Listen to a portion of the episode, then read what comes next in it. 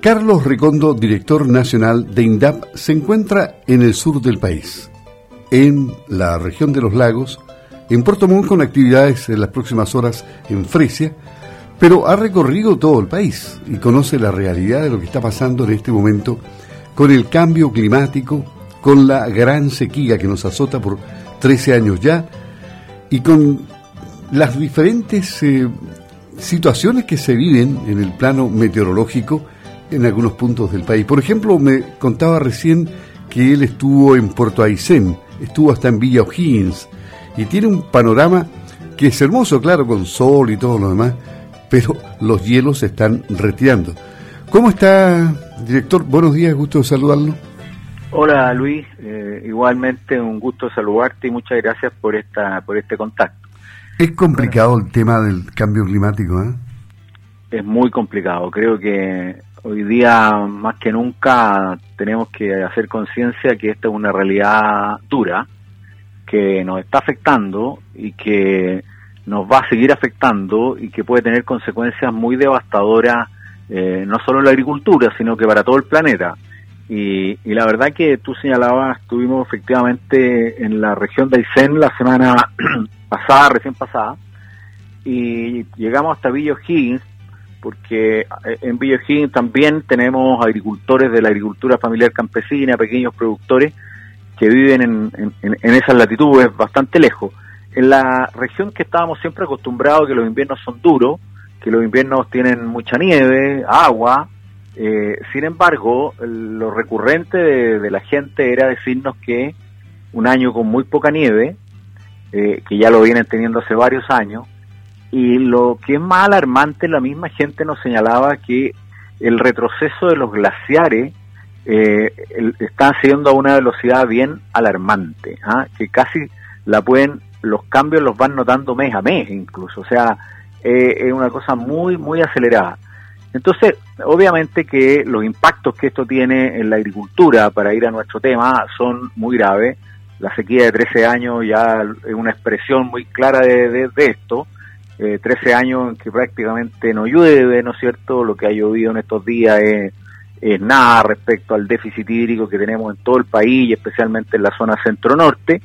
Y esto ha impactado fuertemente a la agricultura que ha tenido que, en algunos casos, obviamente, dejar de hacer agricultura, muy lamentablemente, pero en otros, eh, viendo cómo adaptarse a esta nueva realidad de hacer agricultura con menos agua y también en nuestras regiones en que vemos que efectivamente estamos con déficit hídrico, aquí hay situaciones que a rato también le preocupa a los agricultores como es eh, inviernos inviernos muy poco lluviosos, a veces primaveras extraordinariamente secas, todo lo que va también influyendo en la capacidad de producir forraje que es principal fuente eh, productiva para la ganadería en el sur de Chile. Entonces, eh, el déficit de agua, el déficit hídrico es una situación muy alarmante y nosotros obviamente lo tenemos hoy día y el gobierno así lo ha señalado como una prioridad y no solo el gobierno lo ha señalado, sino que ha dispuesto a través de INDAP al menos del presupuesto más grande que hemos tenido nunca antes para enfrentar situaciones de déficit hídrico, eh, las situaciones de riego eh, para la agricultura. Así que hemos trabajado intensamente en una cantidad importantísima de proyectos de riegos asociativos, ¿no es cierto?, para darle más certeza a los agricultores de que puedan disponer de su agua, pero también en una cantidad muy importante de hectáreas que estamos incorporando al riego tecnificado. Esta, Perdón, estas son obras menores que favorecen a la agricultura familiar campesina, y está bien, pero Chile adolece de obras mayores que dependen del Ministerio de Obras Públicas. ¿Habrá un plan del gobierno también? Por supuesto, Lucho. Lo que pasa, mira, que eh, cuando llegamos a estas situaciones extremas es cuando entonces el país se da cuenta que no hizo lo que tenía que hacer durante los últimos 40 años, porque probablemente nunca lo vieron como algo tan urgente y, efectivamente las obras de infraestructura para acumular agua, para embalsar agua o para redistribuir agua eh, no se hicieron nomás eh, y hoy día estamos sufriendo un poco las consecuencias de eso. Porque la buena noticia es que en Chile todavía hay agua. Eh, la mala noticia es que no tenemos infraestructura pública para poder distribuirla. pero el gobierno ya, bueno, todos sabemos, ha priorizado 26 embalses, durante este gobierno ya se están entregando los primeros cuatro, eh, pero estas son obras que se demoran 15 años en hacer un embalse, entonces no son la solución para el problema que estamos viviendo, son una solución para el largo plazo, pero no para la contingencia en que estamos. Por eso que estábamos haciendo este esfuerzo de las obras menores eh, y también, eh, obviamente, que se están empezando a estudiar las situaciones, las soluciones eh, que ya han adoptado muchos otros países en el mundo hace ya bastante tiempo, como es la desalinización de agua para la agricultura. Eh, en Europa, España, prácticamente todo el agua la agricultura es agua desalinizada, los países de la Unión Europea, en el Golfo Pérsico, los países árabes, etcétera, usan intensamente la desalinización del agua para, eh, para la agricultura.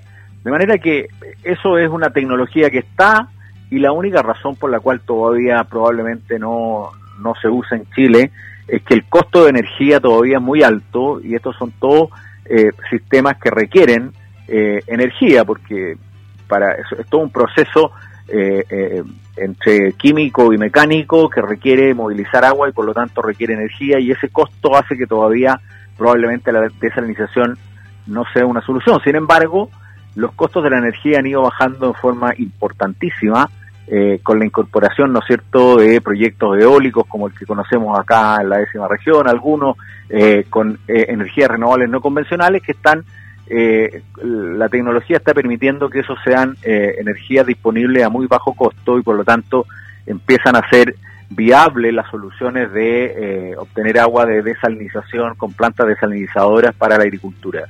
Pero también eso es una situación que está por venir y hoy día nosotros estamos muy concentrados en que los agricultores puedan disponer de agua y que sean muy eficientes en el uso del agua, porque esto sí que es un desafío permanente, porque eh, vamos a tener menos agua, eso es una realidad, este pasa a ser un bien escaso y por lo tanto tenemos que ser eficientes en el uso del agua para la agricultura y el riego tecnificado es el paso que tenemos que dar y en esa tarea estamos en INDAP eh, para trabajar con los pequeños agricultores de todo Chile. Carlos Recondo, director nacional de INDAP. Finalmente, hoy va a Fresia, ahí se inaugura un mercado campesino, ¿no?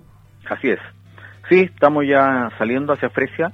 Tenemos varias actividades ahí en la comuna, entre ellas vamos a inaugurar un nuevo mercado campesino. Los mercados campesinos es un instrumento que hemos desarrollado para que la pequeña agricultura, especialmente los agricultores más pequeños, puedan tener instancias de comercialización, que puedan ser un circuito muy directo entre el productor y el consumidor sin intermediario y esto también las municipalidades ayudan mucho porque ellos son los que ponen disponen del espacio público donde instalamos los mercados campesinos y esto les permite a nuestros agricultores tener esta opción de vender y generar ingresos para su familia, por supuesto. Muy bien, muchas gracias, director. Saludos para Fresia. Carlos Recondo, el director nacional de INDAP en Campo al Día. Buenos días. Buenos días, Lucho. Muchas gracias. ¿ah?